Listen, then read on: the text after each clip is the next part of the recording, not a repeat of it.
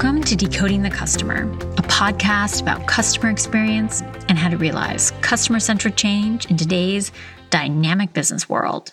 I'm Julia Ahlfeldt, certified customer experience professional, business advisor, and host of this program. Thanks so much for tuning in. If you're new to the show, welcome. If you're a returning listener, thanks, and it's great to have you back. This episode is part of my CX mini masterclass series here on Decoding the Customer. These weekly episodes are published each Thursday and designed to be punchy, bite-sized overviews of key customer experience concepts and ideas for how you can help your organization thrive through customer centricity. Whether you're new to the field of customer experience, are preparing for the CCXP exam, or are a seasoned professional looking to brush up on a few basics, this series will help you improve your knowledge, skills, and performance to stand out as a CX professional. This is episode 68. The fourth episode of January. 2020 has been slated as the year that customer experience will overtake price and product as the key competitive differentiator. So here we are, in month one of a new decade, and CX professionals need to be ready to face the challenges of helping businesses become more customer-centric. Last week's mini masterclass provided practical tips for internal and external marketing of customer experience. And the week before that, we took a deep dive into the foundations of CX culture and the importance of aligning CX and HR strategies.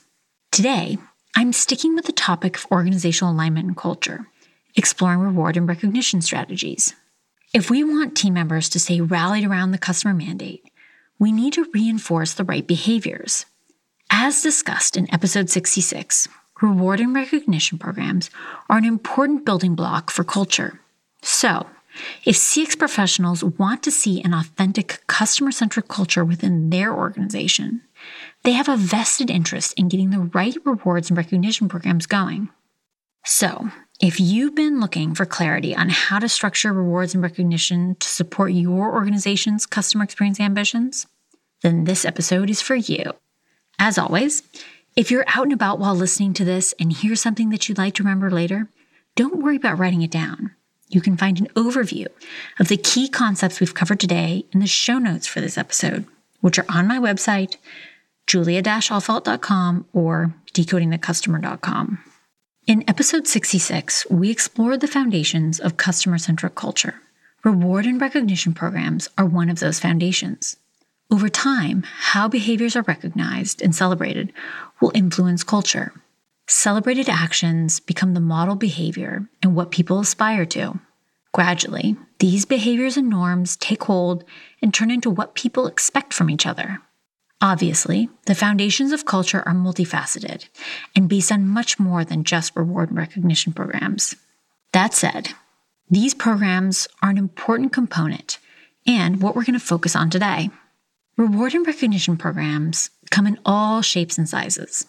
I like to think of these programs as having two determining features. The first is public versus private recognition. The next is peer-to-peer versus senior recognition. If you were to plot these on two axes, you'd end up with four types of recognition: senior recognition that is public, senior recognition that is private, and peer-to-peer recognition that is both public and private. Don't worry, if you're having a hard time visualizing this, I'll post an image of the quadrant in the show notes for this episode. So let's go through these one by one, starting with senior recognition that is public. An example of this would be an executive giving a shout out to a team member in a public forum like a company newsletter or a team call. Company awards would be another great example of this. These are examples for leaders to highlight attitudes and behaviors that support the organization's objectives. If you're looking to apply something like this in your organization, think about opportunities for leaders to identify and elevate examples of customer centricity, and then ways to publicly shine the light on these cases. Senior recognition that is private can be just as powerful. A personalized note or a quick call thanking a team member for going above and beyond can make an incredible impact on morale. It also demonstrates leadership connection to shared values and that all contributions to customer experience make a difference. Back in episode 6 of the podcast, I interviewed Clint Payne and Lindiwe Chowka from MultiChoice. They shared insights from their Hashtag 99 Problems campaign. in which team members from across their organization volunteered to tackle the top 99 problems with the customer journey. Upon solving these problems, the resolvers, as they were called, received a handwritten thank you letter from the CEO. When I interviewed Lindiwe, she still had hers at her desk.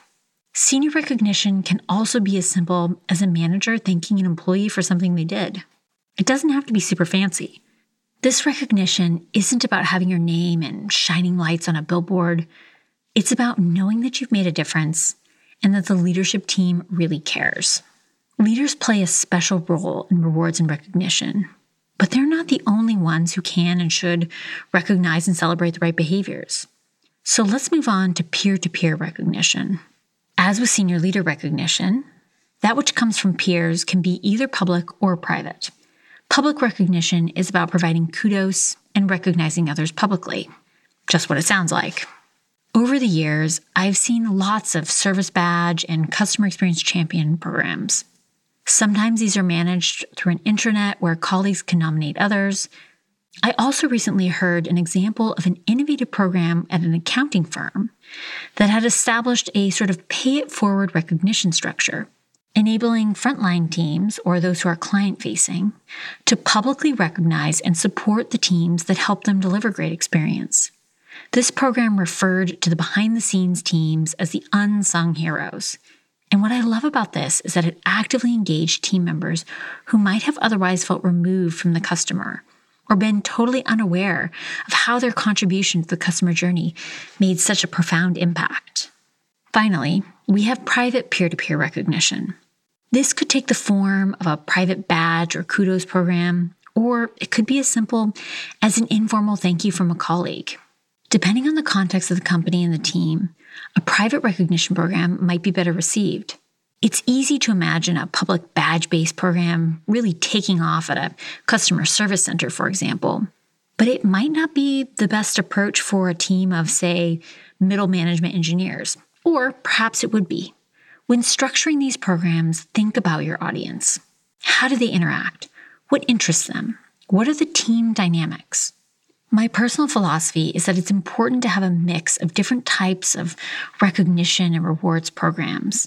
I'm not going to say that each organization out there needs to have all four of these rewards and recognition programs, but different types of recognition will resonate with different audiences. So figure out what's appropriate for your context. If you can link these programs to career development and people's professional profiles, all the better. Who wouldn't want an endorsement from their CEO on their personnel file or their LinkedIn profile? We've spoken quite a bit about recognition, but what about rewards? That's the other half of this discussion.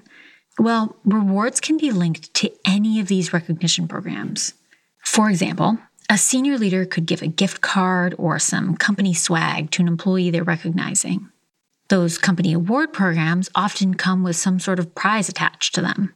Team leaders could also have a discretionary budget and give customized rewards to their team based on individual actions throughout the course of the year. I've also seen plenty of these badge programs with rewards attached. My advice on this is to take the approach of surprise and delight rather than gamification. Give people the latitude to appropriately reward the right behaviors, but be wary of anything that encourages team members to chase the prize rather than live the mantra. You'll notice that I've not included incentives in this discussion. Incentives do play an important role in influencing behavior and culture. Back in episode 66, I spoke about the importance of establishing CX KPIs for all team members, and, where appropriate, linking these to financial incentives like bonuses. I don't want to downplay the importance of financial incentives, but it's a big topic and probably one for a CX Mini Masterclass all on its own. If you're looking for help rallying teams around customer experience or embedding a culture of customer centricity, please get in touch. I'd be happy to explore how I can help. You can reach me via email, tweet, or LinkedIn message. My handle's @JuliaAhlfeldt, and my full contact details are also listed on my website, julia-ahlfeldt.com or decodingthecustomer.com. I hope that you're enjoying the show. Please share with others who might be interested, or head on over to iTunes and rate the podcast. I'll be back next week with another CX Mini Masterclass. I'll see you then.